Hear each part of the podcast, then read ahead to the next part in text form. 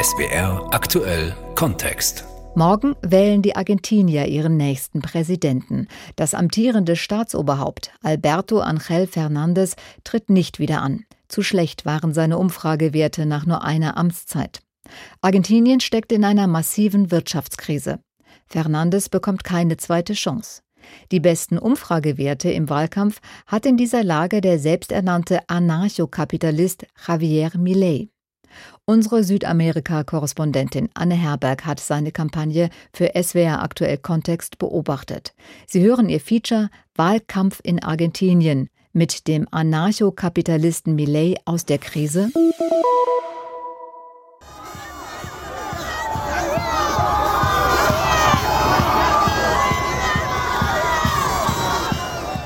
Dollarscheine flattern vom blauen Himmel, in die Luft geblasen von einer roten Plastikkanone. Die Menge trägt sie wie Trophäen. Es sind Fake-Banknoten. Auf ihnen prägt auch nicht das Gesicht des Gründungsvaters der USA, Benjamin Franklin, sondern das Konterfei eben jenes Mannes, der jetzt hier in einer Industrievorstadt von Buenos Aires auf der Ladefläche eines Pickups steht, umringt von seinen Fans.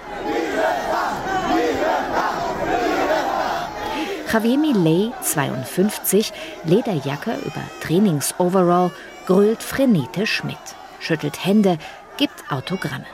Er hat beste Chancen, Argentiniens nächster Präsident zu werden. Der Dollarregen gehört zur Show, genauso wie die Motorsäge, die Millet nun zückt und rühren lässt.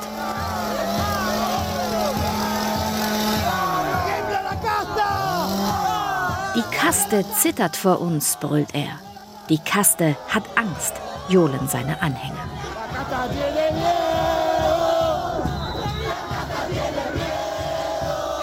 Javier Millet sagt der traditionellen Politik Argentiniens den Kampf an. Das sei eine unnütze, elitäre und parasitäre Kaste, die sich seit Jahrhunderten auf Kosten aller anderen bereichert habe. Seine Utopie dagegen, den Staatsapparat zu zersägen. Er will die Zentralbank in die Luft sprengen, die Hälfte aller Ministerien auflösen und den US-Dollar als Zahlungsmittel einführen. Anarchokapitalist, so nennt Millet sich selbst. 30 Prozent holte der Außenseiter bei den Vorwahlen im August, mehr als die Kandidaten der regierenden Peronisten und der konservativen Opposition. Eh, wir brauchen einen Wandel. Wir können doch nicht mit den immer gleichen Gesichtern weitermachen, die hier seit Jahrzehnten alles an die Wand fahren. Das nennt man Schizophrenie.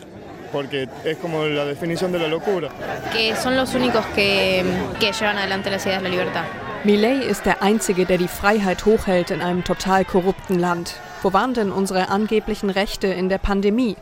Der Präsident selbst hat eine Party gefeiert. In einem Land, in dem Tausende arm sind und nichts zu essen haben. Millet bringt unsere Wut zum Ausdruck.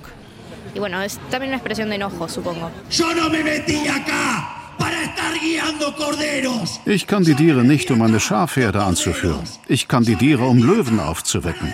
Lang lebe die Freiheit. Verdammt. Millets Sprüche treffen den Nerv in Argentinien das einmal als reichste Nation Südamerikas galt, seit Jahrzehnten aber von einer Krise in die nächste schlittert, gefangen bleibt im ausweglosen Strudel aus Inflation, Überschuldung und wirtschaftlichem Niedergang. Und ein erneuter Staatsbankrott, wie damals im Jahr 2001, lauert immer um die Ecke. Aktuelle Daten mehr als 140 Prozent Inflation, mehr als 40 Prozent Armut, Mehr als die Hälfte der Menschen hält sich mit prekären Jobs über Wasser. Millet ist un emergente Millet ist der Aufsteiger, der die Norm sprengt wie ein Trump oder Bolsonaro. Einer, den ein politisches System hervorbringt, das vor dem Kollaps steht, weil es ihm immer weniger gelingt, sich um die einfachsten Bedürfnisse der Menschen zu kümmern. Eh, Sagt der Soziologe Eduardo Fidanza vom politischen Think Tank Poliakia. Die Alternativen bei dieser Wahl? Sergio Massa, aktueller Wirtschaftsminister der peronistischen Mitte-Links-Regierung, und Patricia Bullrich, ehemalige Sicherheitsministerin des konservativen Bündnisses Juntos por el Cambio. Massa ist Massa ist der Kandidat der Partei, die gerade die wahrscheinlich katastrophalste Regierungsperiode der letzten vier Jahrzehnte hinter sich hat. Und es wäre ein Paradox, wenn der Wirtschaftsminister einer Wirtschaft mit 140 Prozent Inflation die Wahlen gewinnt. Die Law and Order Politikerin Patricia Bullrich wurde dagegen rechts von Millet überholt und erscheint jetzt als die zweite, die Billigmarke. Und Millet? Vielleicht muss man zuerst einmal klären, wer dieser exzentrische Ökonom überhaupt ist. Millet ist durch Boulevardshows bekannt geworden. Er ist eine TV-Persönlichkeit, die mit dem exzentrischen Auftreten und der Frontalkritik gegen das Establishment Quote macht. Dieser Millet ist aggressiv, mediengetrieben, eine Person, die stets nach Aufmerksamkeit strebt. Es aggressivo, es mediático, es histriónico. Den argentinischen Papst nannte er einen Idioten, der soziale Gerechtigkeit verteidige. Millet verharmlost die Verbrechen der Militärdiktatur und leugnet den menschengemachten Klimawandel. Waffen- und Organhandel will Millet dagegen freigeben. Jeder bestimme schließlich selbst über seinen Körper. Gleichzeitig ist er natürlich strikt gegen Abtreibungen. Lange wurde der libertäre Populist aus der Pampa belächelt. Es waren die jungen Wähler, die ihm zuerst zujubelten. Auf TikTok hat Millet heute mehr als 2,8 Millionen Follower. Eh, Bevor er der Anführer der neuen Rechten in Argentinien wurde, ist Millet erstmal ein sehr, sehr einsamer Mann. Sagt dagegen der Journalist Juan Luis González, der eine politische Biografie geschrieben hat. El Loco heißt das Buch Der Verrückte. González glaubt, dass der Schlüssel zum Verständnis Millets in dessen schwieriger Kindheit liegt. Der Sohn eines Transportkleinunternehmers, der kaum anwesend war, und einer Hausfrau sei als Kind von den Eltern schwer misshandelt und gedemütigt worden. Sein engster Freund wurde später Conan, eine riesige Dogge, die 2017 starb und die Millet klonen ließ. Heute lebt er mit seinen Doppelgängerhunden, denen er die Namen seiner libertären Lieblingswirtschaftswissenschaftler gegeben hat. Lukas, äh, Milton. Millets wichtigste Beraterin ist Karina, seine jüngere Schwester, ihres Zeichens Tarot-Kartenlegerin. Millet selbst bezeichnet sie als El Jefe, der Chef, seine intimste Vertraute. Über sein Verhältnis zu Karina erklärte Millet 2022 unter Tränen Moisés o Moisés era un gran líder. Moses sei eine große Führungspersönlichkeit gewesen, aber nicht gut in der Verbreitung seiner Ideen. Deshalb habe Gott Aaron geschickt, der das Marketing übernommen hätte. Karina sei Moses, er sei einzig der Vermittler. Seine größten Wahlerfolge hat Millet bis heute nicht in der Metropolregion Buenos Aires, sondern in den argentinischen Provinzen und den Villas, den informellen Arbeiter- und Migrantenvierteln. Die Feria de Retiro, der Ramsch- und Tauschmarkt der Villa 31, Buenos Aires größtem Armenviertel, ist ein Dschungel der Schattenwirtschaft, der immer näher an die gläsernen Bürotürme und bürgerlichen Stadtvillen des gegenüberliegenden Retiro-Viertels heranwächst. Doch worin die einen ein Symbol für den Niedergang Argentiniens sehen, sieht Héctor Espinosa eine Chance. La Villa 31 es el bastión del liberalismo dentro de lo que es la provincia de Buenos Aires. Die Villa 31 ist eine Bastion des Liberalismus in Buenos Aires. Hier gibt es keinen Staat, der dir sagt, wann, wie und nach welchen Verordnungen du arbeiten musst. Hier gilt Leben und Leben lassen. Das findet zumindest Héctor, 32, geboren in den Anden Nordargentiniens. Als Kind half er seiner Mutter Süßes an der Straßenecke zu verkaufen. Während der letzten großen Wirtschaftskrise 2001 nahm er teil an Straßenblockaden, um mehr soziale Unterstützung vom Staat zu fordern. Er studierte Wirtschaft an der öffentlichen Universität.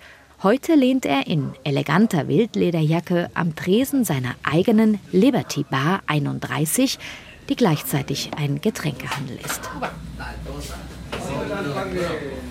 An der Wand ein gelbes Tuch mit einer angriffslustigen Schlange. Die Klapperschlangenfahne ist für libertäre Kreise ein Symbol gegen zu viel staatlichen Einfluss und zu hohe Steuern.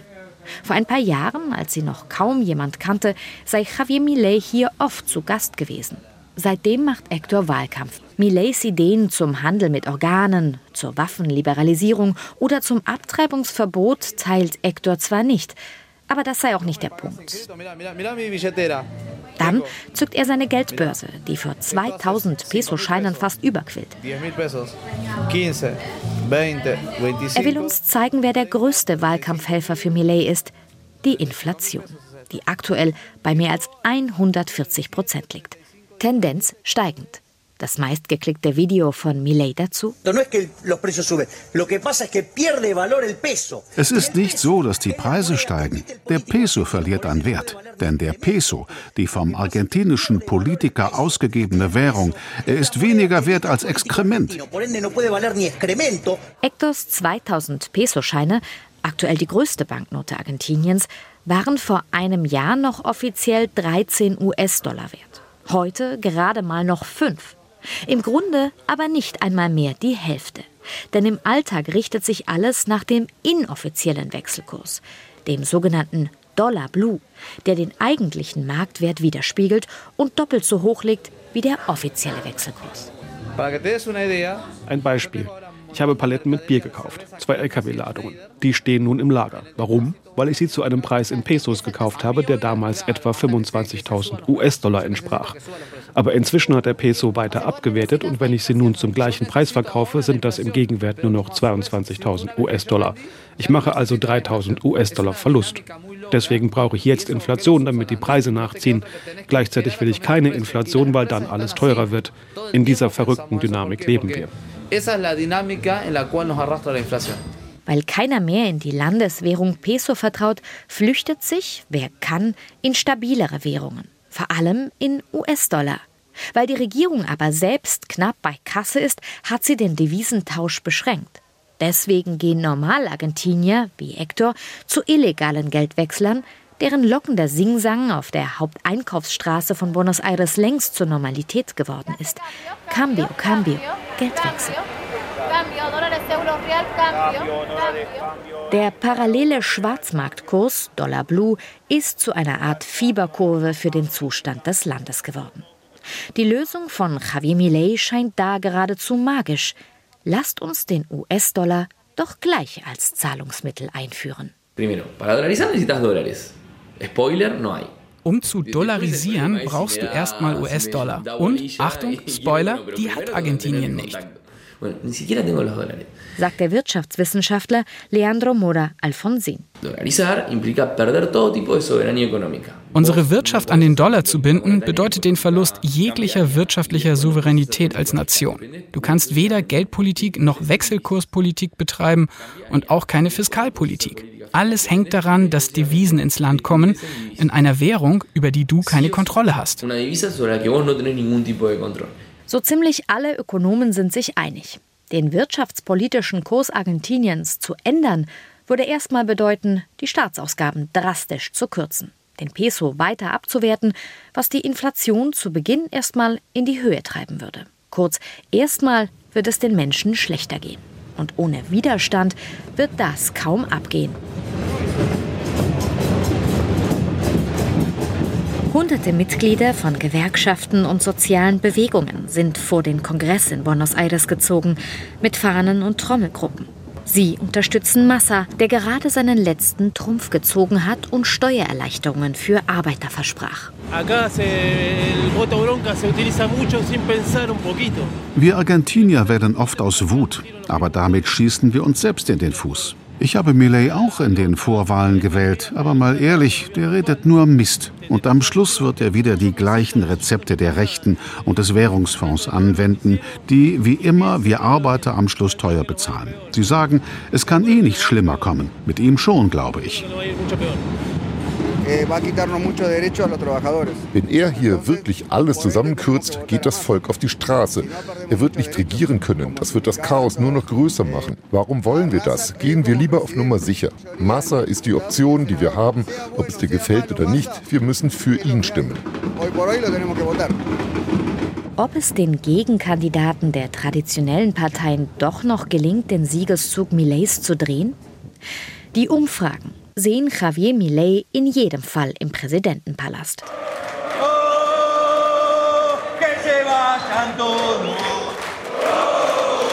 Javier Milei steht unterdessen auf einer Bühne im Kongresszentrum Parque Norte von Buenos Aires und singt Que se vayan todos. Alle sollen abhauen. Ausgerechnet. Es war der Sprechchor der Wütenden in der Krise 2001. Nun singt ihn Millet mit Unternehmern, mit Gewerkschaftsbossen und Politikern, die genau zu dem Umfeld gehörten, gegen das sich das Lied damals richtete. Es ist kein Geheimnis, dass Millet Bündnisse mit dem politischen und auch militärischen Establishment einging, um ans Ziel zu kommen. Auch Millets Vizekandidatin Victoria Villarroel entstammt einer Familie hochrangiger Militärs, verharmlost den Staatsterror der Junta und bestreitet die Zahl der 30.000 Verschwundenen. Und trotzdem sind es weniger solche Aussagen, die Juan Negri besorgt um Argentiniens gerade 40 Jahre alte Demokratie stimmen. Der Politikwissenschaftler, der sowohl in den USA als auch in Argentinien forscht, fürchtet mit einem Präsidenten Millet um die Regierbarkeit des Landes. Er ist ein Präsident mit einem sehr geringen Maß an institutioneller Unterstützung, viel geringer als es Bolsonaro in Brasilien hatte oder Trump in den USA. Seine Partei ist eine absolute Minderheit im Parlament, sie stellt keinen einzigen Gouverneur, es gibt ein sehr hohes Maß an Improvisation. Für einen Kandidaten der Rechten, der sich als marktfreundlich definiert, bekommt er kaum Unterstützung aus dem Ausland. Er wird die unterschiedlichen Erwartungen, die die Wähler an ihn haben, nicht erfüllen können und schnell Popularität einbüßen. Hector Espinosa ist 2000 Kilometer Richtung Anden gefahren, in seine Heimatprovinz Jujuy und steht nun im roten Staub zwischen Argentiniens nördlichstem Städtchen La Quiaca und Villazón in Bolivien. Das hier ist die Ineffizienz des Staates. Ein Viertel des Handels geht über die Brücke, 75 Prozent über den Fluss. Die Polizei weiß das, der Zoll weiß das, jeder, der hier lebt, weiß das. All das generiert den Verantwortlichen hier in Argentinien ein großes Geschäft. Korruption. Dann zückt Hector den Wahlzettel von Mileys Partei La Libertad Avanza. Er selbst steht nicht darauf, obwohl er in den Vorwahlen die Unterstützung in der ganzen Provinz organisiert hat. Dafür stehen da, hinter Millet, die Namen von alteingesessenen Politikern der beiden großen Koalitionsbündnisse auf der Liste, sowohl Konservative als auch Peronisten. Größtenteils wurden die Plätze an die meistbietenden vergeben, sagt Hector enttäuscht. Lastimosamente con la casta. Er hat sich mit der Kaste eingelassen. Das ist die bittere Wahrheit. Seine Berater haben ihn davon überzeugt, dass das die einzige Möglichkeit ist, in den Provinzen erfolgreich zu sein. Aber es wäre zu einfach zu sagen, ha, Millet ist ein Drecksack, er hat sich mit der Kaste eingelassen. Vielmehr müssen wir uns fragen, was haben wir, die Basis, getan, um ihn zu unterstützen. Deswegen hat Hector Espinosa nun seine eigene Filiale der Libertären Freiheitspartei in Jujuy gegründet. Hector glaubt weiter an die Revolution, an seinen Javier Millet, den er sich immer auch so zurecht konstruiert, damit er seinen Erwartungen entspricht. Die Argentinier haben morgen die Wahl. Sie hörten das Feature Wahlkampf in Argentinien mit dem Anarchokapitalisten Millet aus der Krise von Anne Herberg in SWR Aktuell Kontext.